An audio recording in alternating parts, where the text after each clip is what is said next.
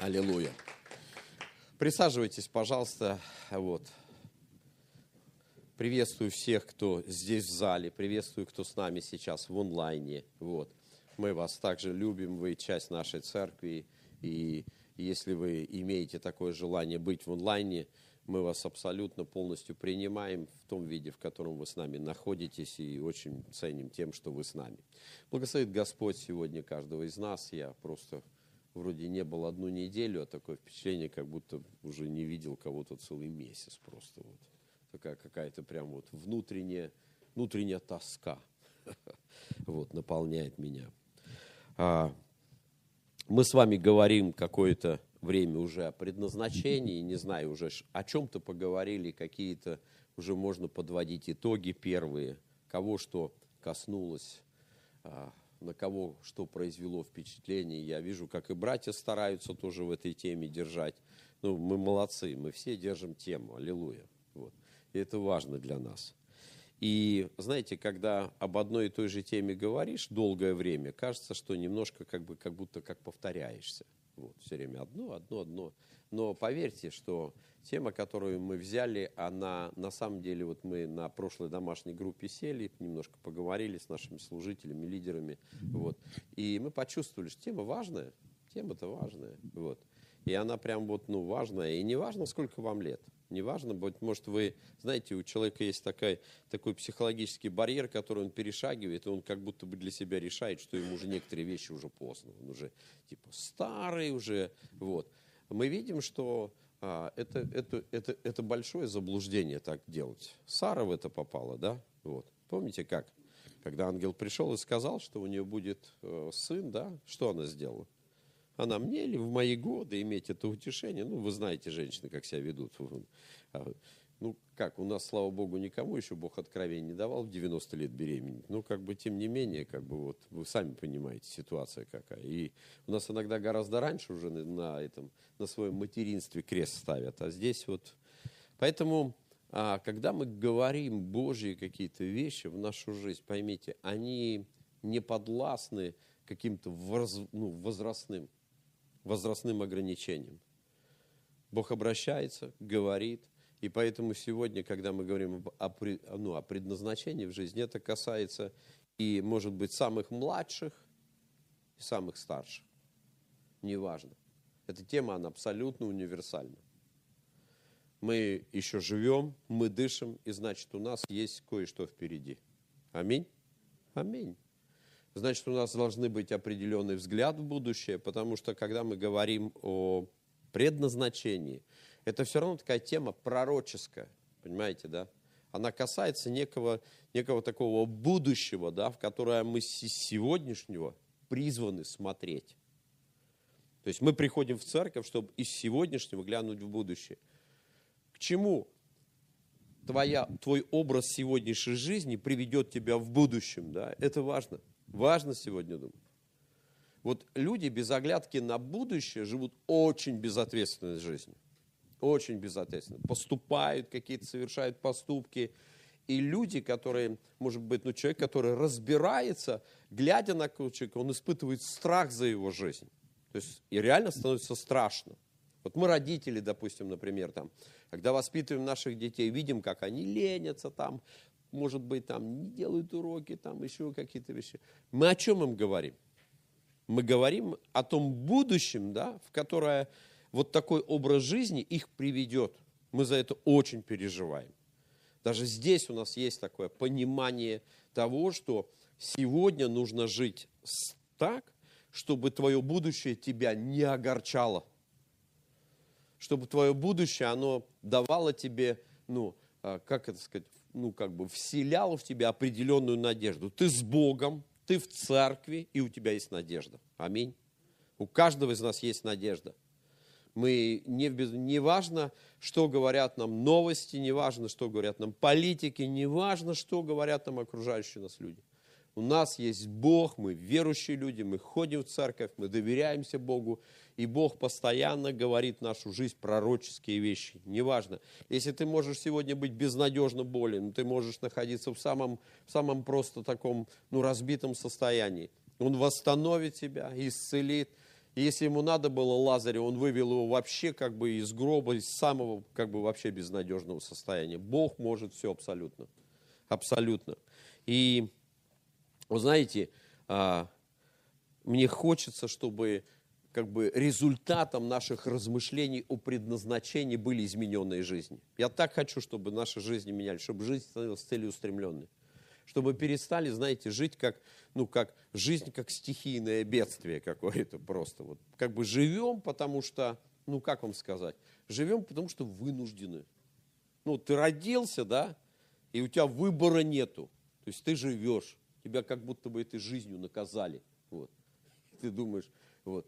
Знаете, помните, как Иов, да, говорил? Он говорит, почему я не умер маленьким, да? Вот. И, ну, не хочется, чтобы ваша жизнь была такой. Вот правда. Изо всех сил хочется об этом поговорить, хочется, а, ну, вот а, об этом поразмышлять. Еще одну вещь скажу, очень важную. Вот знаете, а, правильно, и вообще единственно правильное, правильное состояние жизни человека – это жизнь человека, связанная с Богом. Разрыв – это все равно, что, вот знаете, когда ты что-то целое разделяешь, да, если ты отделяешь что-то от целого, то оно уже целым быть перестает. Оно перестает иметь такое, как бы, ну, первозданное значение. Поймите, о чем я говорю. Если а, человека разорвать с Богом, он перестает жить он начинает просто постепенно умирать. И все. Жизнь человека начинается с момента, когда он соединяется с Богом. Вот это вот состояние можно назвать жизнью. Об этом мы говорим, как об идеале. И что бы сегодня люди не делали в этом мире, как бы они ни пытались эту истину отрицать, так или иначе, вы знаете, а, я не устану повторять то, что когда падает самолет или тонет корабль, да, вот, количество атеистов как бы тает на этом корабле или самолете как бы с математической прогрессией. Люди обращаются к Богу, люди стараются. И всегда хочется спросить этих людей, конечно, если они выживут и будет такая возможность, да, вот. Для вас Бог важен стал в тот момент, когда самолет падает? Или он был важен всегда? Обстоятельства эту актуальность просто подчеркнули. Ответьте себе, не надо мне отвечать, сами себе ответьте. И постарайтесь жить с оглядкой на этот ответ. Бог – это номер один в жизни человека. Это очень важно. И вы знаете, сегодня все реже и реже можно встретить людей, вот даже у нас в церкви есть такие люди, которые все меньше и меньше видят значение Бога в своей пророческой перспективе, в своем как бы будущем. Все меньше и меньше. Люди, как бы, вот знаете, мы всегда, когда строим планы на будущее, мы берем во внимание образование, учимся там просто, грызем этот гранит науки, зубы ломаем, да, вот. И все там, ну, как бы, встаем рано в этот институт, в это все там, вот это вот, готовимся к экзаменам, пишем, из церкви отпрашиваемся, чтобы экзамены сдать. У меня сложные экзамены, все. Это говорит о чем? Это говорит о том, что мы понимаем важность образования. Кто учился, уже будучи в зрелом возрасте? Учились, да? Ты сдаешь экзамены, пишешь курсовые, ты занимаешься, ты пишешь диплом, вот, творишь что-то такое, думаешь, что ты умный самый. вот. Или там скачиваешь из интернета, я не знаю. Ну, по-разному люди учатся, да, вот, но тем не менее. Вот. Но мы понимаем, образование важно. Важна хорошая работа, мы ценим работой, держимся за нее, да, тоже. Вот. Мы понимаем значение этих вещей, мы посвящаем это время. Завтра, вот прямо с самого утра начнется посвящение этим вещам. Вы встанете, поедете рано на работу, будете работать старательно, как для Господа трудитесь обязательно. Это я вам говорю как пастор церкви. Вот важно, чтобы трудились как для Господа. Верующие должны работать качественно. Качественно. Чтобы начальник был доволен. Не как это написано, не заискивая, да, но прославляя Господа. Вот. Но тем не менее, мы ставим во главу угла, вот когда мы строим планы на будущее, и когда для нас становится важной работа, образование, там какие-то знания, которые мы приобретаем, знаете, что мы делаем? Мы немножко начинаем наше христианство ставить как будто бы с ног на голову, то есть переворачивать его. То, что должно стать для нас целью, становится для нас средством, и это опасно это неправильно. Я вам хочу сказать, никто не заинтересован в нашем процветании так сильно, как наш Господь. Никто. И вот, знаете, патологически наблюдаешь, как люди, вот словно, знаете, они как будто бы себе вредят в своих взаимоотношениях с Богом. Такое вялое, такое слабое, такое, может быть, немощное христианство, которое мы сегодня представляем. Но на самом деле, если говорить, а, ну, как бы, таким, знаете, как бы языком истины, да, вот, как бы мы не а, ну, не представляли себе свое христианство, Бог сегодня заложил в нас нечто большее того, что мы из себя сегодня представляем. И это важно. И когда мы говорим о будущем, оно всегда с точки зрения Библии звучит как-то очень, как бы, ну, очень даже где-то пафосно. То есть где-то ты даже думаешь, что это словно не про тебя написано. Вот. Ты вроде бы как бы своими такими, может быть, такими суженными, суженными взглядами на жизнь, как будто бы вот, ну, как бы этому всему не соответствуешь. Для тебя даже вот эти вот места, они как-то интерес не вызывают особенный. Но я вам хочу сказать, Бог не просто говорит для того, чтобы какое-то красное словцо добавить в слово. Он говорит истинные вещи. Он говорит так, как есть. И, конечно же, я не пытаюсь сегодня в своей проповеди противопоставить что-то, да, вот надо важно служить Богу, а, там, допустим, противопоставляет работе и так далее. Не в этом смысл, не в этом моя задача. Моя задача сегодня сказать о том, как бы знаете, что в нашей жизни а, должно быть самым важным. Работа важна, она важна, образование важно – даже не пытайтесь, да, вот кто учится сегодня брать себе в разум, говорят, о, у нас пастор говорит, что учиться не важно. Он нас, он, надо, придете, уроки не делаете, и маме своей объясняет. Нет, важно учиться. Важно. И, и работа важна. Но есть вещи важные, а есть вещи очень важные. И вот важно, чтобы все это как бы, ну, а, было расположено по полочкам. Так вот, Бог, Он должен быть нашей, в нашей жизни на первом месте. Вы знаете, когда мы говорим сегодня о предназначении, конечно, у предназначения есть некоторые такие, а, некоторые моменты, которые, я верю, а, приносят в нашу жизнь большое благословение. И мы будем о них говорить сегодня. Мы видим, как когда человек входил в предназначение свое, его жизнь, она, она становилась таким, знаете, как бы явлением, таким наполненным, с одной стороны, радостью, хотя скорбей было тоже много.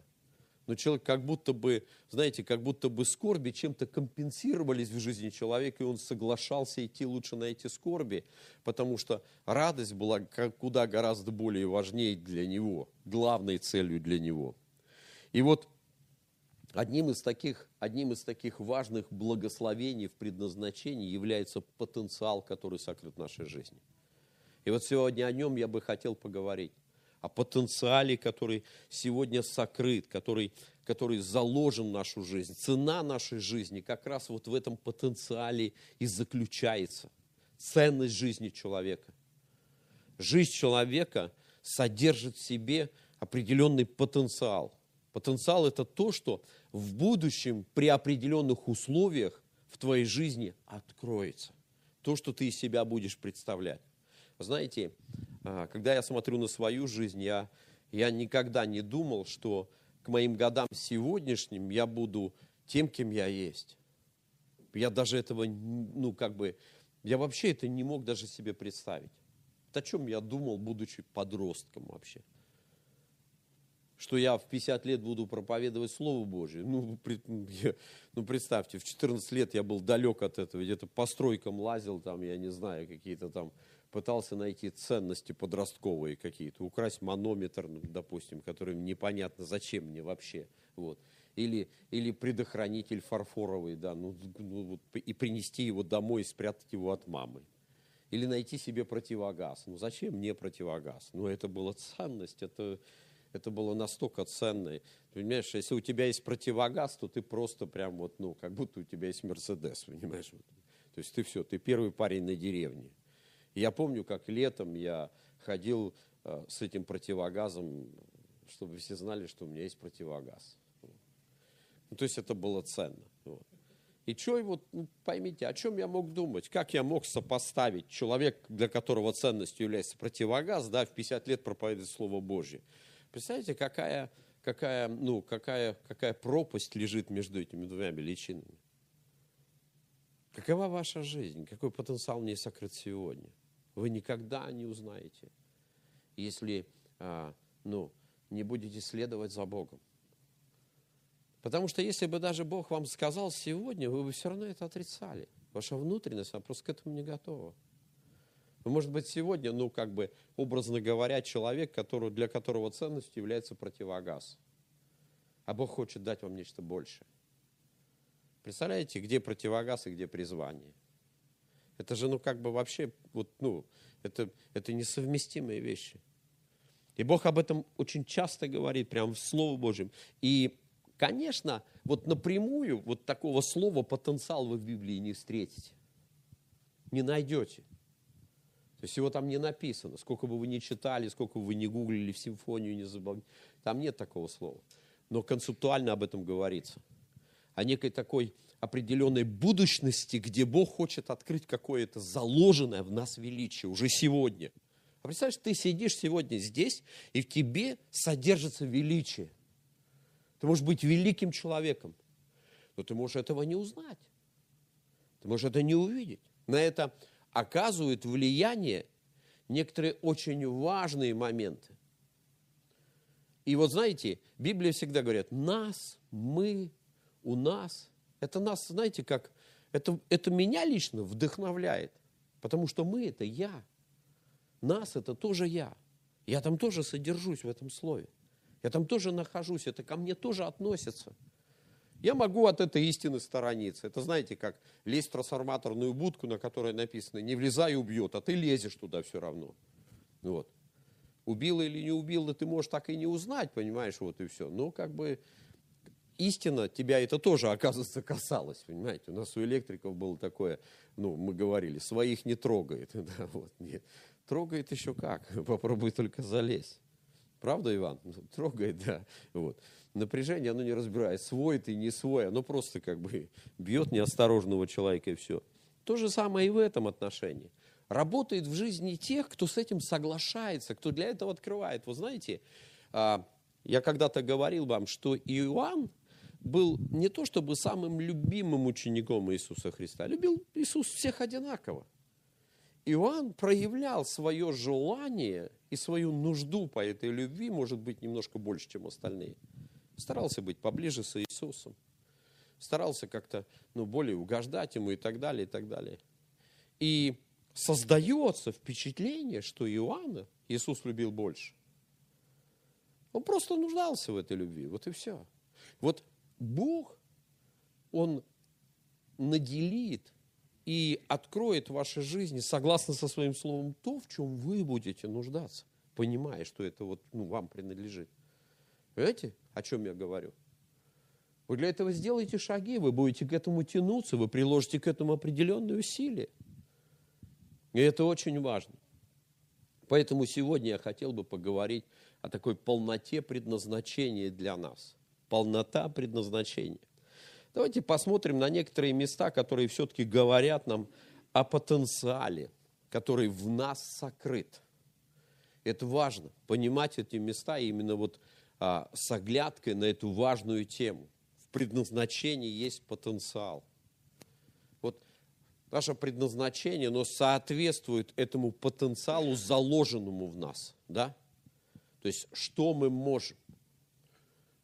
Знаете, а, автомобиль, у кого есть автомобиль, вы понимаете, ваш автомобиль способен разгоняться до скорости, ну, современный автомобиль, ну, может быть, импортное производство, ну, до скорости чуть больше, чем 200 км в час. Кто ездил с такой скоростью? Сейчас я узнаю, кого надо обличать. Но этот потенциал заложен. Он для чего-то там есть. То есть он там есть, но мы его просто полностью не реализуем. Но он есть.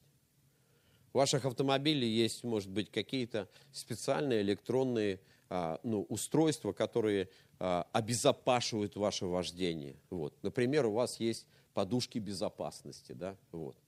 А, я так хочу сказать, лучше этим не пользоваться, да. Помните, как а, жена звонит мужу и говорит, есть две новости, да, одна хорошая, одна плохая.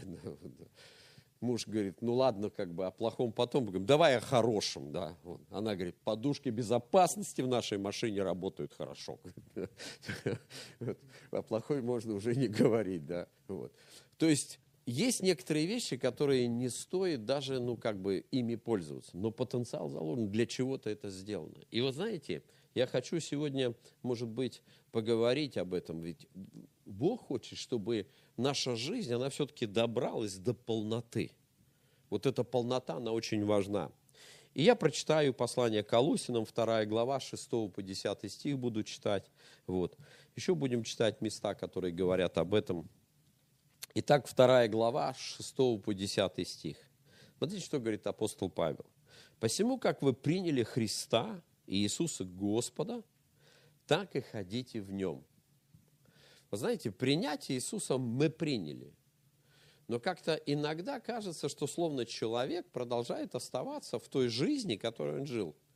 То есть он все еще ходит в таком определенном как бы своем представлении о жизни. Единственное, что он для себя приобрел, это такой как бы ну, мощный ресурс, который помогает ему теперь в его жизни справляться с целой кучей плеядой проблем, которые раньше у него этого ресурса не было, а теперь есть. Теперь есть Бог. Вот. И это иногда видно, знаете, из чего? Вот заметьте, да, как мы часто себя ведем. Когда ты сталкиваешься с какой-то проблемой, если у тебя есть способ ее решить, ты будешь ее решать своими силами. Когда все иссякло, позвонил знакомым, всех попросил, никто не помог. Что мы говорим? Молитесь, братья и сестры, да. Вот, давайте помолимся. То есть все, мы добрались до дна. Но Библия призывает нас к тому, чтобы наша жизнь, она сложилась таким образом, что она бы оставалась как бы с оглядкой на то, что теперь ты в Иисусе Христе. Твоя жизнь. Ты уже не предуставлен себе, ты ходишь в Иисусе. И если что-то Иисусу надо, чтобы ты делал, ты, это очень важно для тебя. Так же, как ходить на работу и все остальное. Чтобы ты с оглядкой на это жил.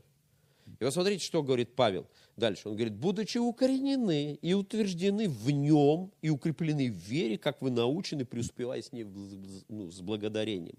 Вы знаете, а, наша вера и наше хождение в Иисусе, оно напоминает спортивную форму человека. Вот видели, есть спортсмен действующий, а есть бывший. Вот. Иногда ты в бывшем спортсмене уже не увидишь этой спортивной формы. Он может быть вообще спившийся. И а может быть, а может быть когда-то он даже был, может, рекордсменом мира. Но когда ты видишь в нем уже просто пьяницу, понимаешь, ты уже спортсмена не видишь. То есть он эту спортивную форму что? Потерял. Так же, как мы можем потерять вот свое состояние в Боге. Да. И мы можем какую-то какую остаточную часть зацепить и оставаться. Так Павел говорит, нет, говорит, мы должны быть укоренены, утверждены. То есть эта форма должна у нас сохраняться. А то, знаете, иногда ты слышишь такие мемуары. Вот было время, я был горячим. А что сейчас? А ты остыл ты. Ну, что сейчас с тобой произошло? Что ты так? Как бы с таким сожалением говоришь о сегодняшней жизни. Словно ты не в какое-то не в светлое будущее идешь, а куда-то как бы во тьму шагаешь. Словно отдаляешься от Бога. Ну, я говорю искренне, оно так есть, мы все с этим сталкиваемся. Все наши рассказы иногда бывают, или точнее, все рассказы этих людей бывают, как правило, устремлены в прошлое. Там в прошлом было великое что-то, мощное. А как насчет будущего? Ну, теперь другие времена, понимаешь, все изменилось, там люди другие, все как бы вот. И понеслась вот эта вот целая плеяда причин, почему как бы все не так. И вот Павел говорит нам, чтобы мы как бы находились в определенном бодром состоянии. И здесь есть предостережение. Говорит, смотрите, братья, чтобы кто не увлек вас философию и пустым обольщением, по преданию человеческому, по стихиям мира, а не по Христу. Я недавно подумал, знаете, над чем? Я помню, когда я рос и был еще ребенком, и а, я помню, как решались все, все детские психологические сложности. Не было детских психологов. Наши психологи были наши родители. Они психологически наши проблемы решали очень быстро. У нас была главная не попасться, понимаете, все. Вот если ты не попался, тебе повезло. И в этом была вся наша как бы, ну, определенная бравада, то есть это нужно было достичь. Да? Вот. У нас никаких психологических проблем не было. Вообще. Вот. Мы там родителей не понимали, там что-то такое. Вот. Если мы что-то не понимали, нам быстро все объясняли. Понимание приходило просто с молниеносной скоростью. Все. И как-то все было нормально. Вот. Не нужно было, знаете, ну как бы, вот, такого, такого дорогостоящего лечения. Все было гораздо дешевле. Вот. И ну, оно, оно доходило, я не знаю, ну нормально доходило. Я знаю, все мои друзья, которыми я был окружен, мои одноклассники и так далее, нам все быстро доходило, очень. Я помню, у меня была классная руководитель Маргарита Сергеевна. Она такая была добрая. Она говорит, ты урок пропустил, идем в кабинет, пообщаемся. Вот. Она меня заводила в кабинет и говорила, хватала меня за грудки, понимаете, превращалась в какого-то просто. Она говорит, ты думаешь, я родителей твоих буду вызывать? Я тебя сама тут придушу. Попробуй еще хоть один урок прогулять. Я говорю, Маргарита я, я, я правда и очень боялся. Вот. Но мы ее страшно любили, вот просто. Она была самым лучшим классным руководителем в моей жизни. Вот. Она никогда не, знаете, на родительское собрание придут, да, хорошие детки, они нормальные, они все стараются, они учатся.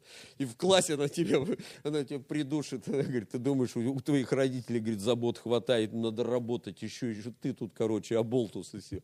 И все очень быстро решалось. Сегодня все стало гораздо сложнее, мы шагаем. И вот есть такое слово, умножающий познание, умножает скорбь. Однажды а, Вальдемар Сардачук на конференции миссионерской в Смоленске такую фразу сказал, было так смешно. Он сказал, говорит, почему в России так мало докторов богословия? Ну, как будто бы как трагическая истина, да. Он говорит, наверное, в России богословие не болеет, его лечить не надо. Вот. Мы иногда пытаемся, вот какие-то проблемы и так далее, и так далее. И вот это все философия мира, она увлекает людей. Мы начинаем там размышлять, загоняться куда-то, вот все. Знаете, главное, вот я помню, вот когда я в армии служил, чтобы солдат сильно не тосковал, его надо загрузить работой. Что делал дьявол с, ну, с израильским народом? Когда они решили жертву принести, Господу захотели служить. Соломы им не дадим, пусть собирают. Праздно они, много времени у них, на Бога время у них осталось. Друг, я просто хочу сказать, вот сегодня для того, чтобы вот над этими истинами размышлять, у тебя не будет времени. Не будет у тебя времени на собрания ходить, не будет у тебя времени в истине принять. Не будет. Не будет так, вот ты сидишь, понимаешь, вот у тебя в голове пустота, все заботы прошли, и ты думаешь, а не прославить ли мне Бога? Конечно. Время-то хорошее, оно появилось. Не будет так. Тебе всегда нужно будет, знаете, как ворота, вот, как, как двери в метро открываешь, когда ты пытаешься вскочить, когда они уже закрыты. Вот так вот тебе заботы надо будет разгребать в своей жизни, чтобы у тебя было время на Бога. И это не потому, что, это не потому, что, как бы, знаете, как вам сказать, Бог не хочет, чтобы ты его познал. Бог хочет, чтобы ты этим, для, для этого чем-то жертвовал своей жизни. Тебе придется чем-то пожертвовать. Собрание никогда не будет. Вечером ты устал, утром тебе не встать. В обед тебе есть охота, понимаешь? Еще какие-то все. Вот. Там в среду ты носки потерял или еще что-то случилось. Ну, всегда будет какая-то проблема. И вот Павел говорит, смотрите, чтобы кто не увлек вас пустым обольщением по преданию человеческому, а не по Христу. И вот здесь вот важный, написано, ибо в нем обитает вся полнота божества телесно. Я говорил когда-то, скажу еще раз, Бог в состоянии решить вашу любую проблему. Знаете, где Он берет ресурс для восполнения наших проблем? Из самого себя. Он даст тебе здоровье, силы, долголетие. Богатство, если оно тебе нужно. Он тебе все даст. У него все это есть. Вот как он создал эту землю, как он создал этот мир. Он же не пришел с двумя сумками материала, понимаете? Как строитель приходит.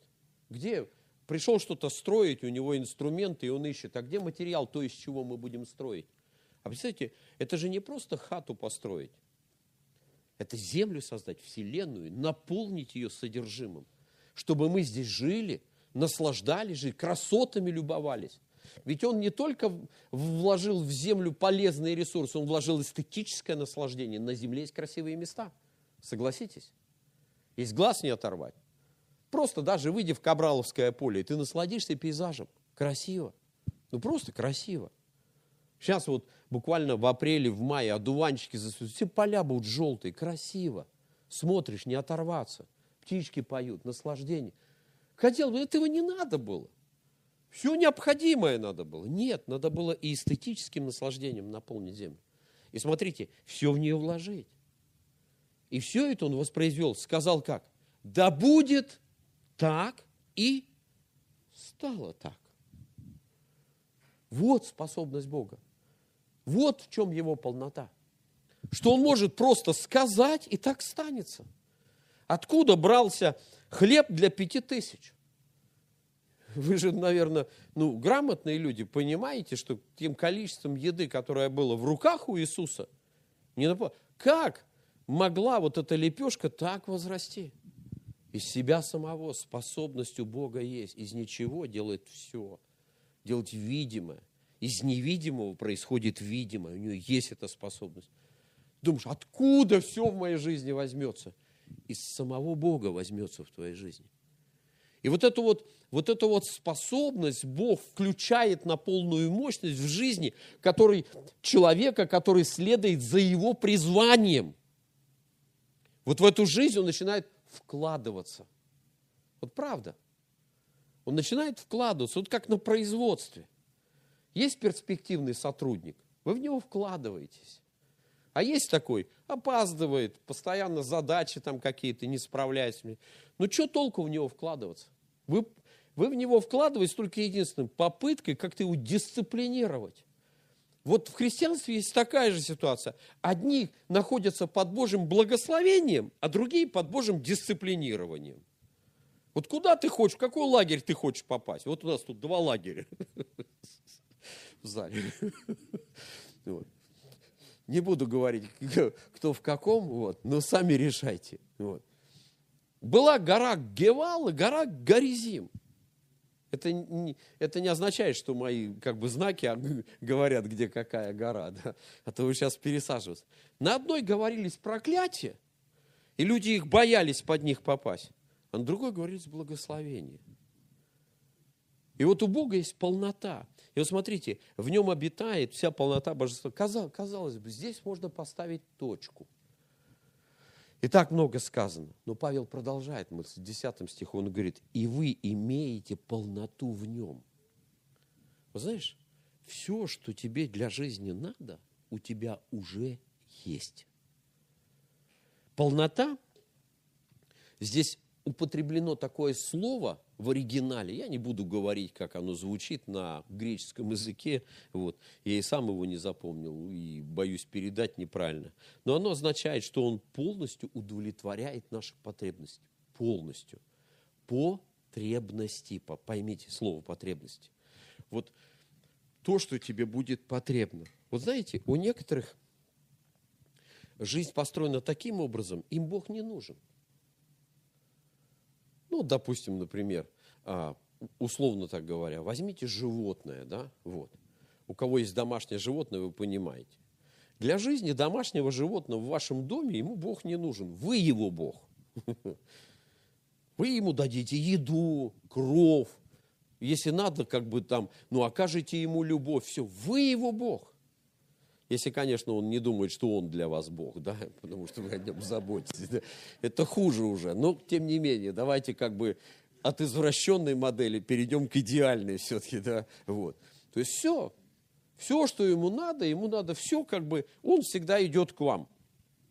То есть и по нужде, и за едой, и за всеми остальными потребностями. И даже если он злой, он тоже как бы приходит к вам, чтобы вам объяснить, как ему что-то не нравится. Вот, ну, своим путем. То есть ему, в принципе, для вот этой жизни как бы ну, ничего не надо. Вот у некоторых людей вот такая же есть. Для них Богом становится что-то, что удовлетворяет их потребности. Все. И они вот живут в этом таком ущемленном месте. Потребности. А зачем им Бог? Зачем им что-то сверхъестественное, если в этом нет нужды? Но вот когда нужда настает, люди пытаются моментально, опционально включить Бога. А Бог вдруг в этот момент не включается, не приходит. И начинается другая тема. Обида там высказывают и так далее. Столько сегодня Богу приходится выслушивать, когда люди обижаются на Него. И, и как правило, обижаются те, кто в своей жизни большую часть своего времени в нем не нуждался.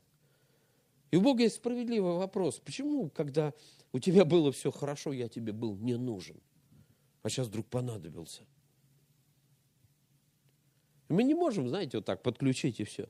Но мы имеем полно, ты все равно это имеешь, Бог все равно тебе это дал.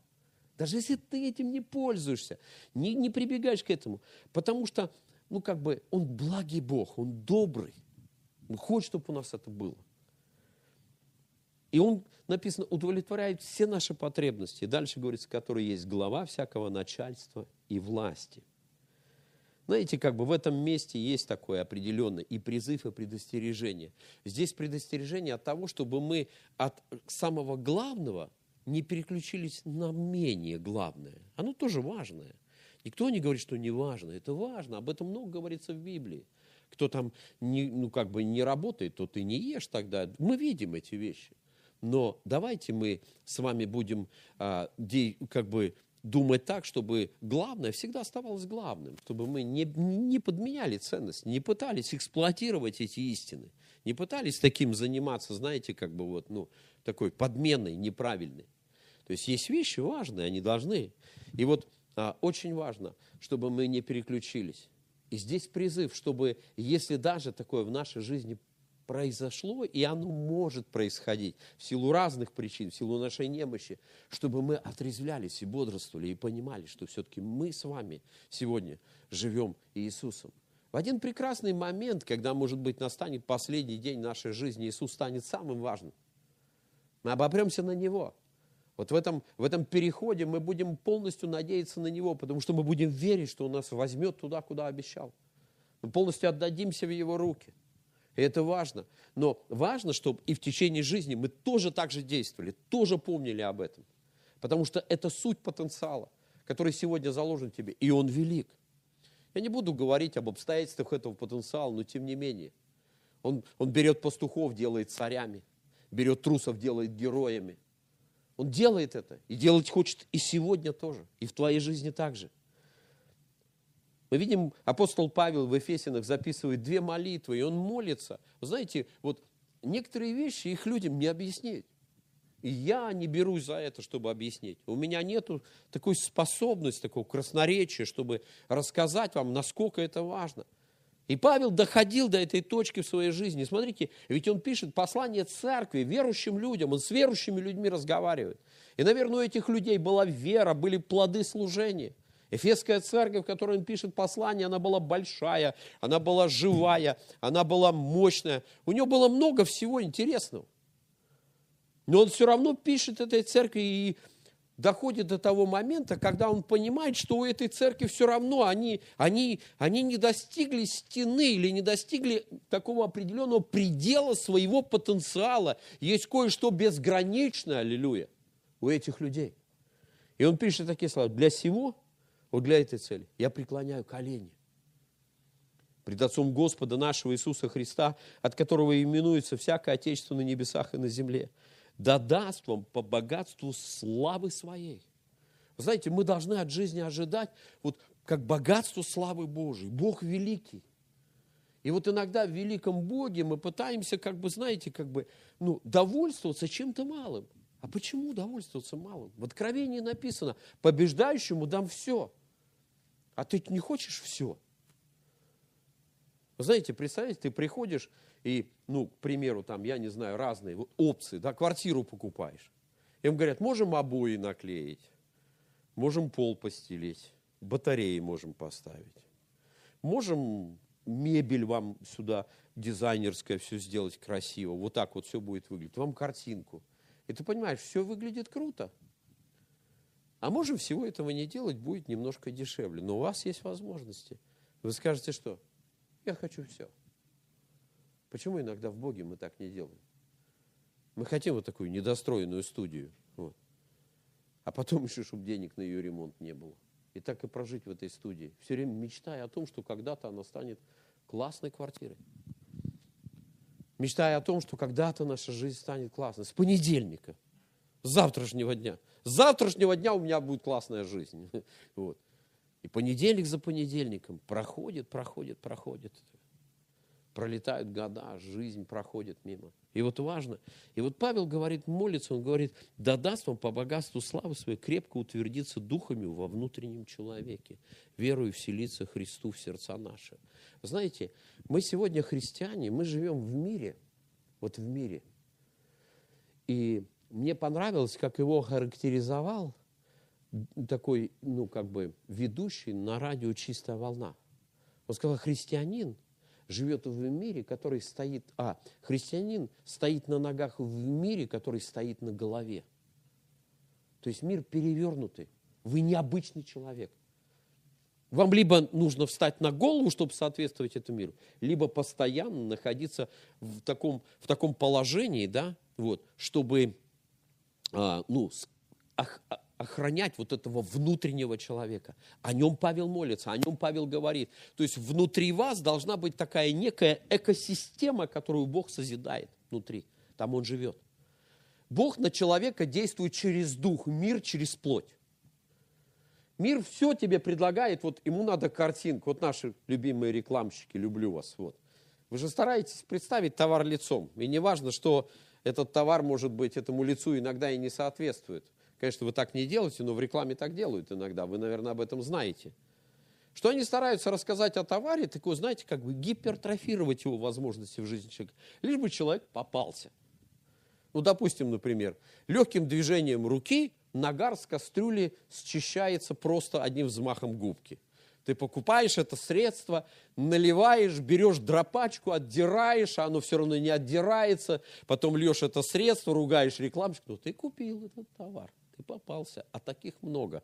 Это вот такой как бы разовый эффект, все равно реклама имеет. Все равно имеет. Очень много сегодня товаров, которые заказаны. Я очень подробно об этом говорю, потому что это очень важно понять. Но Библия это не рекламный товар. Она говорит истину. И Бог действует внутри духа человека, Он созидает экосистему. Мне нравятся слова Николая Игоревича, который говорил, плохо, когда, не хорошо, когда лодка в море плохо, когда море в лодке. Это для нее гибельно, она просто погибнет. Хорошо, когда христианин в мире, плохо, когда мир в христианине. Вот это важный момент. Потому что внутри есть что-то ценное. Там живет Христос. И вот Павел молится, и он говорит, чтобы мы позволили, верующие, чтобы мы позволили туда вселиться Христу. Христос начнет наводить там порядок, расширять твои возможности – ты будешь, знаешь, как бы, ты внутри будешь видеть свою жизнь, что ты живешь не той жизнью, ты будешь постоянным революционером, ты будешь все менять. И у тебя будут на это силы и возможности. И ты будешь видеть, как твоя жизнь меняется, как все меняется к лучшему, к тому лучшему, которое есть у тебя внутри. И вот дальше 18, чтобы вы укорененные, утвержденные в любви могли постигнуть со всеми святыми, что широта и долгота, и глубина, и высота – и уразуметь превосходящее разумение любовь к Христову, чтобы вам исполниться всею полнотою Божью. Всею. Вот какая полнота на твою жизнь. Мне прямо вот, знаете, вот я, я вот даже как бы на свою жизнь иногда смотрю, я думаю, вот какая полнота на мою жизнь. Я точно еще не в ней. Вот прям сто процентов. Она еще вот где-то открывается. И чем старательнее я стараюсь следовать за этим Божьим призывом, вот в это предназначение, тем быстрее эта полнота открывается в моей жизни. Ты можешь до нее не дойти. Ну и как бы не ставит Бог никогда пределов. Дойдя до одной цели, ты начинаешь понимать, что Бог открывает тебе новые перспективы и так далее, и так далее. И Бог всегда соответствует, Божьи призывы всегда, Бог никогда человека не разочаровывает ни в чем. Не разочаровывает. И вот написано, и уразуметь превосходящее разумение, любовь Христову, дабы вам исполниться всей полнотою Божью. а тому, кто действующий в нас силою может сделать несравненно больше всего, чего мы просим или о чем помышляем. Тому слава в Церкви во Христе Иисусе во все рода от века и до века. Аминь. В первой главе Павел говорит такую фразу в 19 стихе 1 главы, он говорит, «И как безмерно величие могущества его в нас, верующих под действию державной силы». Вот как могущественно величие его в тебе? Как? Вот это такой справедливый вопрос. Ты когда-нибудь об этом думал вообще? Вот когда-нибудь там сел и просто, ну как это сказать у нас сегодня, фраза, раскинул мозгами над этим. Все, что надо дьяволу, чтобы ты об этом не думал. Не надо об этом думать. Думай о плотском. Где взять соломы для кирпичей? Все. Иди, собирай это жниво, чтобы у тебя не было времени, чтобы ты не был праздным. Это задача дьявола, чтобы у тебя вообще не было времени. Какое величие! Интересную истину Джульет Фант, вы знаете, американцы молодцы, они находят какие-то, ну, какие-то определенные как бы явления, обращают это в научную гипотезу и занимаются ее исследованием. Так вот, она занимается исследованием так называемого белого пространства. Оказывается, что человек имеет тот, кто может открыть свой потенциал, это человек, у которого есть минуты творческого безделия. Тот человек, который может посидеть и просто поразмышлять над чем-то. Ли я живу, сделать анализ. Как... Вот именно в моменты этого размышления Бог начинает твою жизнь говорить. Тебе нужно это время. Время Божьего спокойствия. Для нас это время молитвы. Время такой, ну как, может, не очень хорошее слово, но оно такое, медитации, размышления. Когда мы размышляем. И для этого нужно долгое время. Помните как? Яков вышел в поле поразмыслить. Все это как просто шараболился по полям, чтобы размышлять. Что, у него дел не было дома, что ли?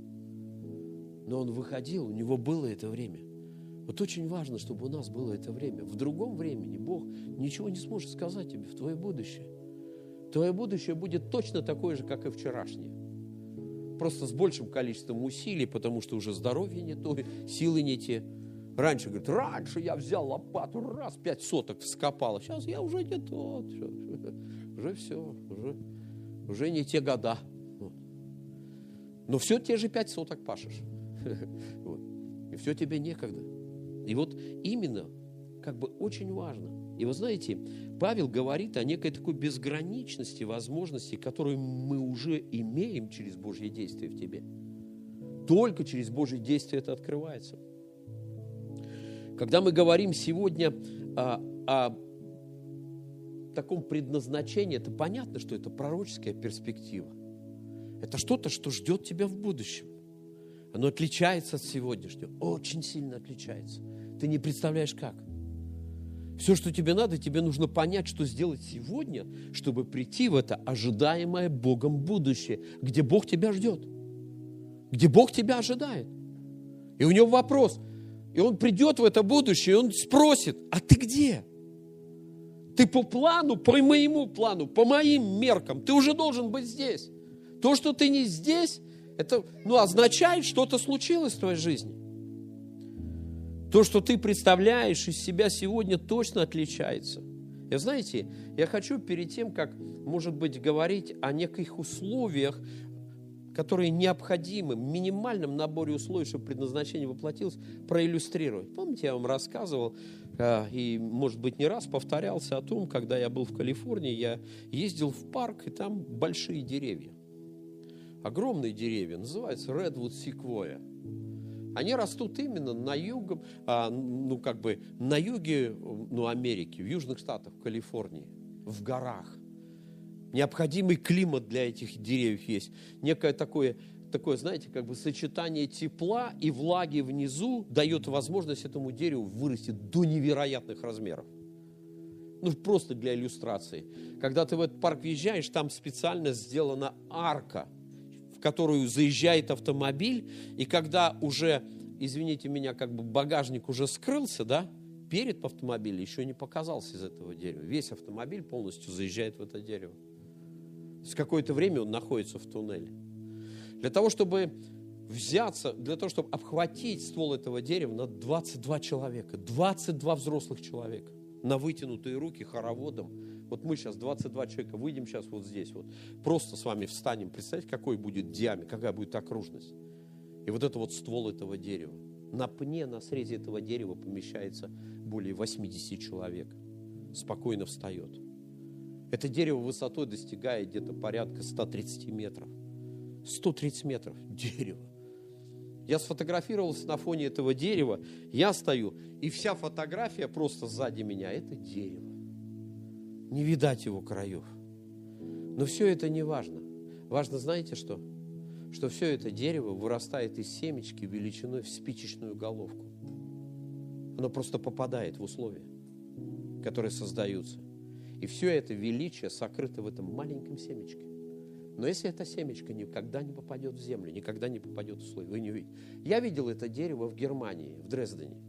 Ездил в Дрезден, мы туда ездили на евангелизацию и ходили во дворец Карла IV. Он собрал все деревья, которые есть в мире, в своем дворце – решил такой сад. У него даже есть камелия, это, это японская вишня, которая в очень теплом климате растет. Они сделали специальный стеклянный купол, чтобы создать экосистему внутри этого купола для этого дерева. И оно цветет. Красивое дерево, невероятное.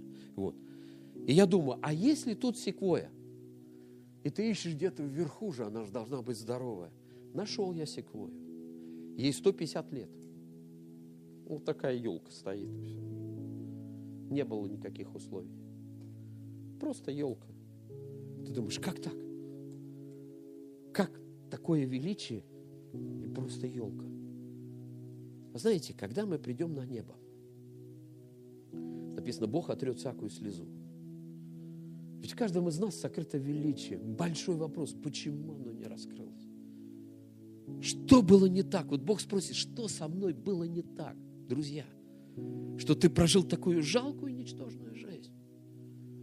Что так много не раскрылось. Я ведь так о тебе грандиозно говорил. Я ведь так грандиозно в твою жизнь пророчествовал. Такие грандиозные возможности населил. Почему все это не открылось? Условия.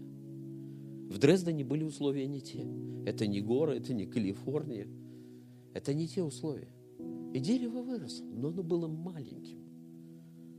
Это была та же секвоя с теми всеми, может быть, такими, знаете, такое как бы мини, просто маленькое. И вот какие вот важные условия сегодня для раскрытия того потенциала, который сокрыт тебе?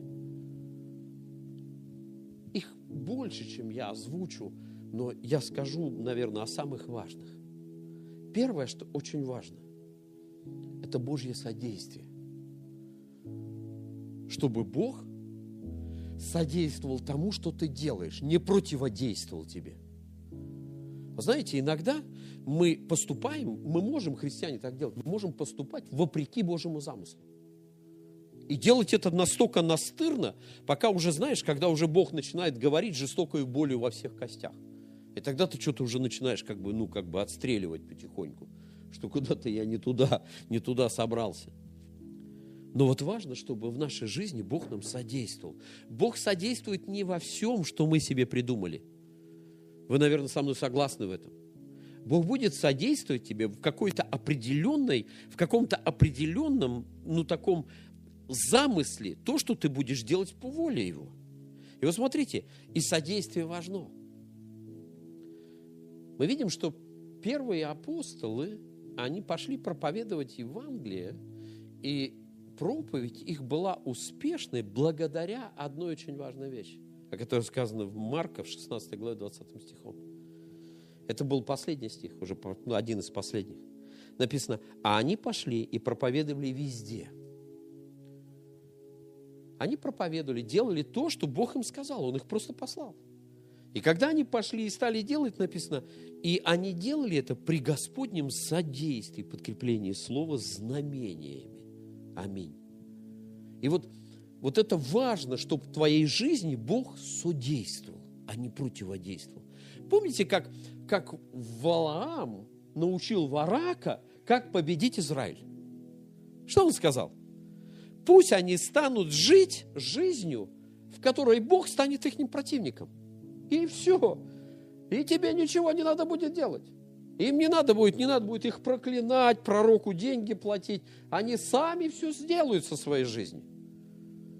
Они сами свою жизнь разрушат. Никто твою жизнь так не разрушает, как ты сам. Никто. Никакие обстоятельства. Ничего твою жизнь не в состоянии разрушить. Ты сам. Ты сам. Очень важно жить жизнью Божьего содействия. В Иеремии первая глава говорит о втором важном условии. 6 по 8 стих мы видим, что Бог призывает Иеремию. Иеремия молодой, может быть, ну, даже моложе Андрея, наверное. Вот. Он такой, он, можно сказать, еще по таким по возрастным категориям юноша. То есть такой парень. Лет ему было 19, может быть. Он был очень юным. И вот Бог начинает говорить его жизнь. И говорить некоторые слова. И смотрите, о чем говорит Бог? Он говорит о том, что в Иеремии он говорит к тому, что он уже туда поместил. Что он говорит? Прежде, нежели ты вышел из утробы матери, что? Я тебя познал. Я тебя осветил пророком над, над народом моим, прежде чем ты родился. Вот ты думаешь, там, детки сегодня, сидите вы здесь, очень хорошо, что вы здесь. Ты думаешь, ну, Бог, наверное, меня не видит, я же маленькая. Он так поверху больше смотрит. Вот. Дяди и тети видят больших. Нет, тебя он тоже видит. Потому что прежде, нежели ты родился, Бог что-то уже с твоей жизнью сделал. И вот это очень важно. Но как это реализуется? Иеремия правильную вещь говорит. Он говорит, я молод, мне страшно. Нам тоже, нам, взрослым людям, иногда страшно бывает. Мы иногда не можем, у нас может не получиться. Но он говорит такие слова. Иеремия обращается к нему и говорит, и когда услышал все это, он говорит, а я сказал, о Господи Боже, я не умею говорить, ибо я еще молод. Я молодой, я маленький. Но смотрите, у Бога ты не отпросишься. Бог, для Бога это не аргумент. Бог никогда ничего не делает с оглядкой на твои способности и возможности. Он всегда смотрит на то, что Он может тебе. Он всегда говорит в эту область твоей жизни. Ты можешь об этом не знать, не догадываться. И это плохо. Не знать, не знать своих возможностей в Боге – это очень плохо, потому что они открываются верой. В определенном состоянии ты понимаешь. Павел не просто говорил для Красного Создания, лозунг создать для нас, чтобы мы сегодня его использовали. Все могу, укрепляющим меня Иисусе Христе. Павел прям реально это понимал. Он прям, он так и знал, он, он это осознавал с, с глубоким пониманием этих возможностей, он говорил. Все могу. И вот вроде как бы аргумент такой, как бы, ну, знаете как, аргумент на миллион. Молод, ну рано еще. Господь сказал, не, не говори, я молод, ибо ко всем, кому пошлю тебя, пойдешь. И все, что повелю тебе, скажешь. Не бойся их. И почему не надо их бояться?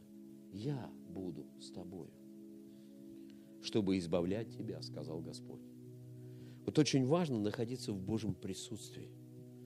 Когда мы в присутствии Бога, вот когда ты идешь, и ты чувствуешь, что у тебя, у тебя за спиной Бог, который стоит за тебя, ты ничего не боишься. Ты вообще по-другому мыслишь. Давид пришел, посмотрел на Голиафа, но сзади он чувствовал, что за ним стоит Бог. Он говорит, это кто вообще? Когда я верю в такого Бога, мне его бояться не надо. Эти обстоятельства мне вообще не страшны. Божье присутствие. Когда все это действует. Второе Тимофея говорит о некой истине очень важной. В 20 и 21 главы он говорит такие слова. А в большом доме есть сосуды. То есть в доме есть сосуды. Они Божьи. Вот вы Божьи сосуды. Как и я, как все мы, верующие люди. И вот эти сосуды, они разные.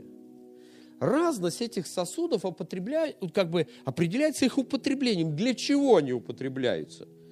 И вот так и говорит Павел. Есть не только золотые. Понятно, что это некий такой, ну как бы, некая такая определенная, как бы, ну, сравнительная притча.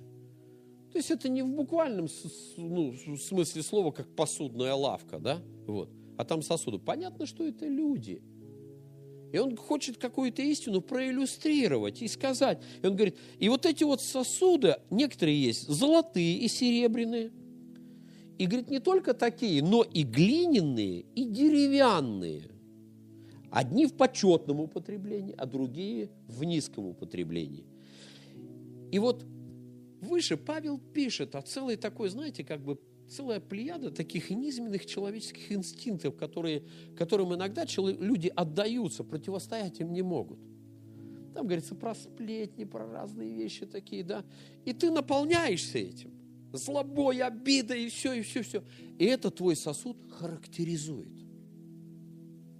Это твой сосуд определяет. Это не означает, что ты золотой, а как бы, ну, наполнен, ну, как бы совсем не тем, что ожидаешь там внутри. Нет.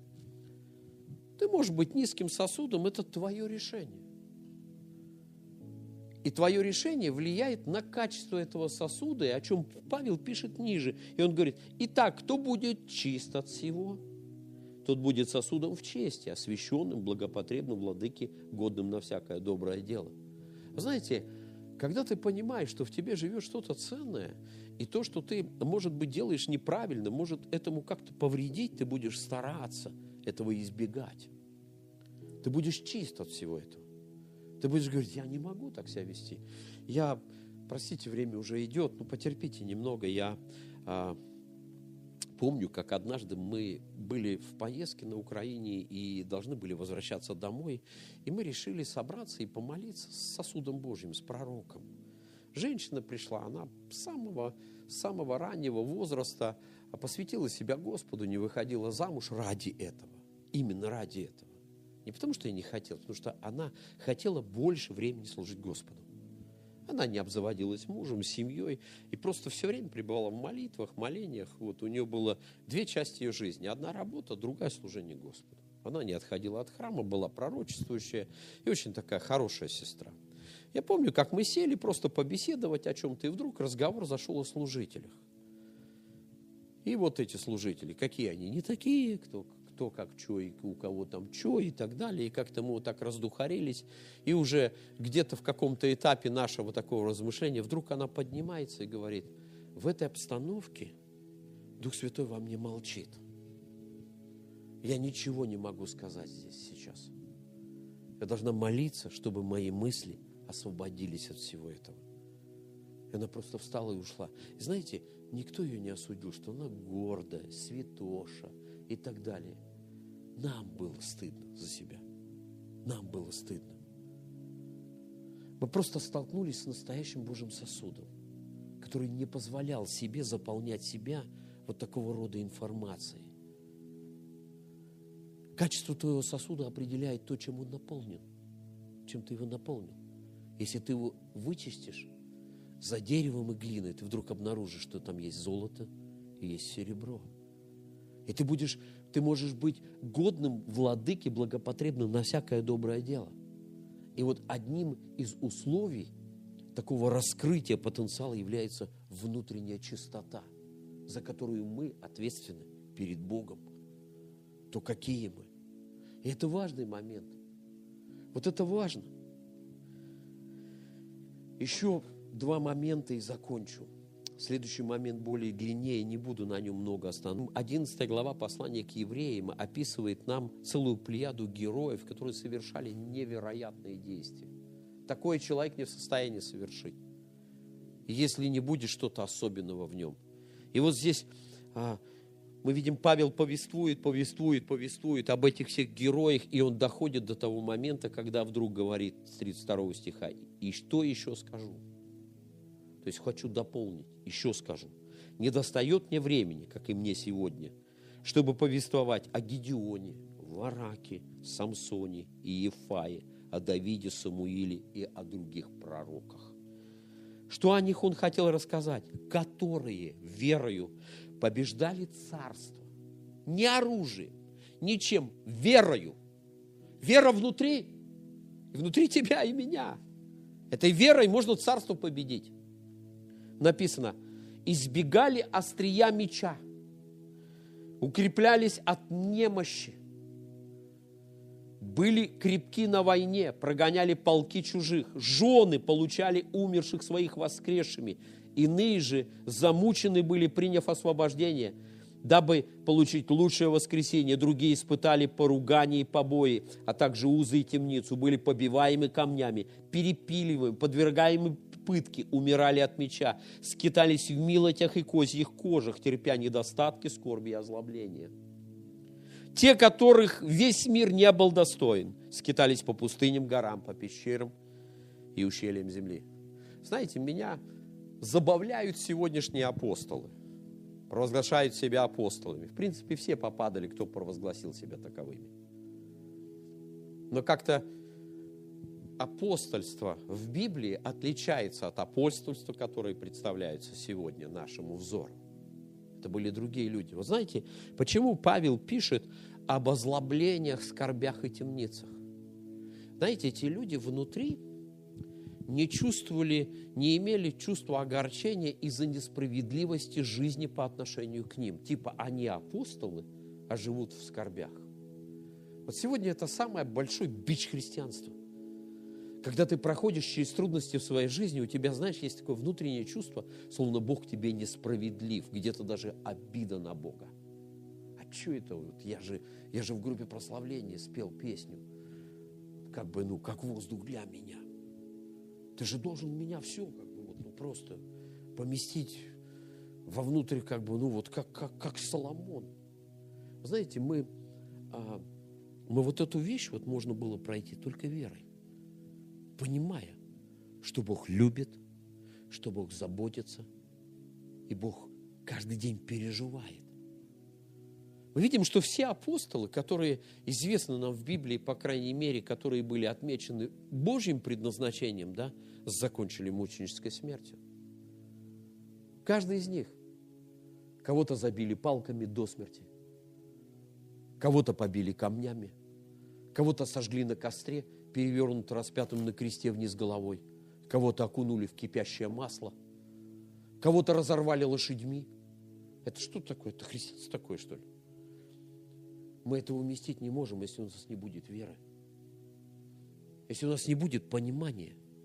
Вы знаете, иногда ты проходишь и трудности, иногда испытания. Очень классно об этом говорит Ник Вуйчич. Вот он, казалось бы, помазанный служитель, благословенный, все – но вот он находится в таком немощном состоянии, да, что собой олицетворяет некий такой, знаете, диссонанс сокрытого внутри Божьего величия и внутри немощи. И все в одном объединяется настолько, что у людей просто происходит какой-то мозговой взрыв. Они это уместить никак не могут. Таким человеком является Джонни, которая долгое время обижалась на Бога. Долгое время. Она не могла Бога простить за то, что она в юном возрасте сломала шею, лежала прикованная к кровати.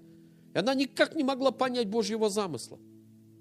А потом она поняла, что вот в своем состоянии она должна ездить по всему миру и вселять надежду в тех людях, которые, в, тех, в тех людей, которые оказались в этой ситуации.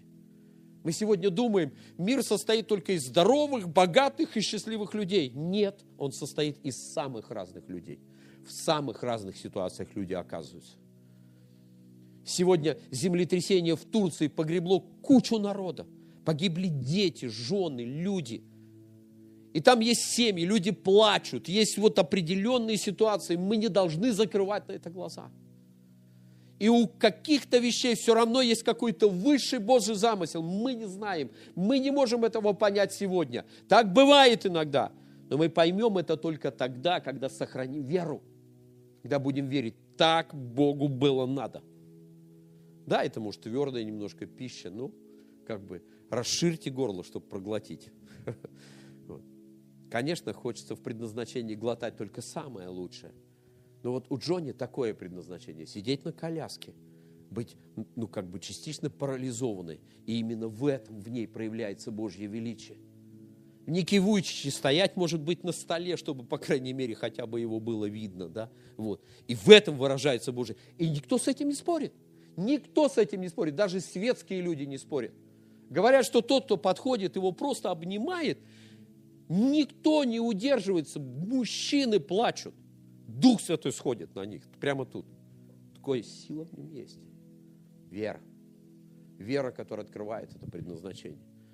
Вот как можно в таком немощном состоянии достичь такого величия? Верой. Усмиряли силу огня, делали, побеждали царство, острие меча. У него нет руки даже, чтобы отмахнуться от комара. Но у него есть внутри вера, чтобы провозглашать Божье величие на весь мир. Аллилуйя. Слава Господу. И последнее, о чем, конечно, всегда хочется сказать, это то, что делает Павел. И Павел говорит в первой главе 15-17 стих послания к Ефесянам. «Посему я, услышав о вашей вере во Христа Иисуса и о любви ко всем святым, непрестанно благодарю за вас Бога, вспоминая о вас в молитвах моих». Для чего? Молится Павел. И вот здесь 17 не дочитаю до конца, просто остановлюсь. Чтобы Бог Господа нашего Иисуса Христа, Отец славы, дал вам. Чтобы Бог дал тебе, тебе надо молиться. Не убежишь от этого. Я это понимаю.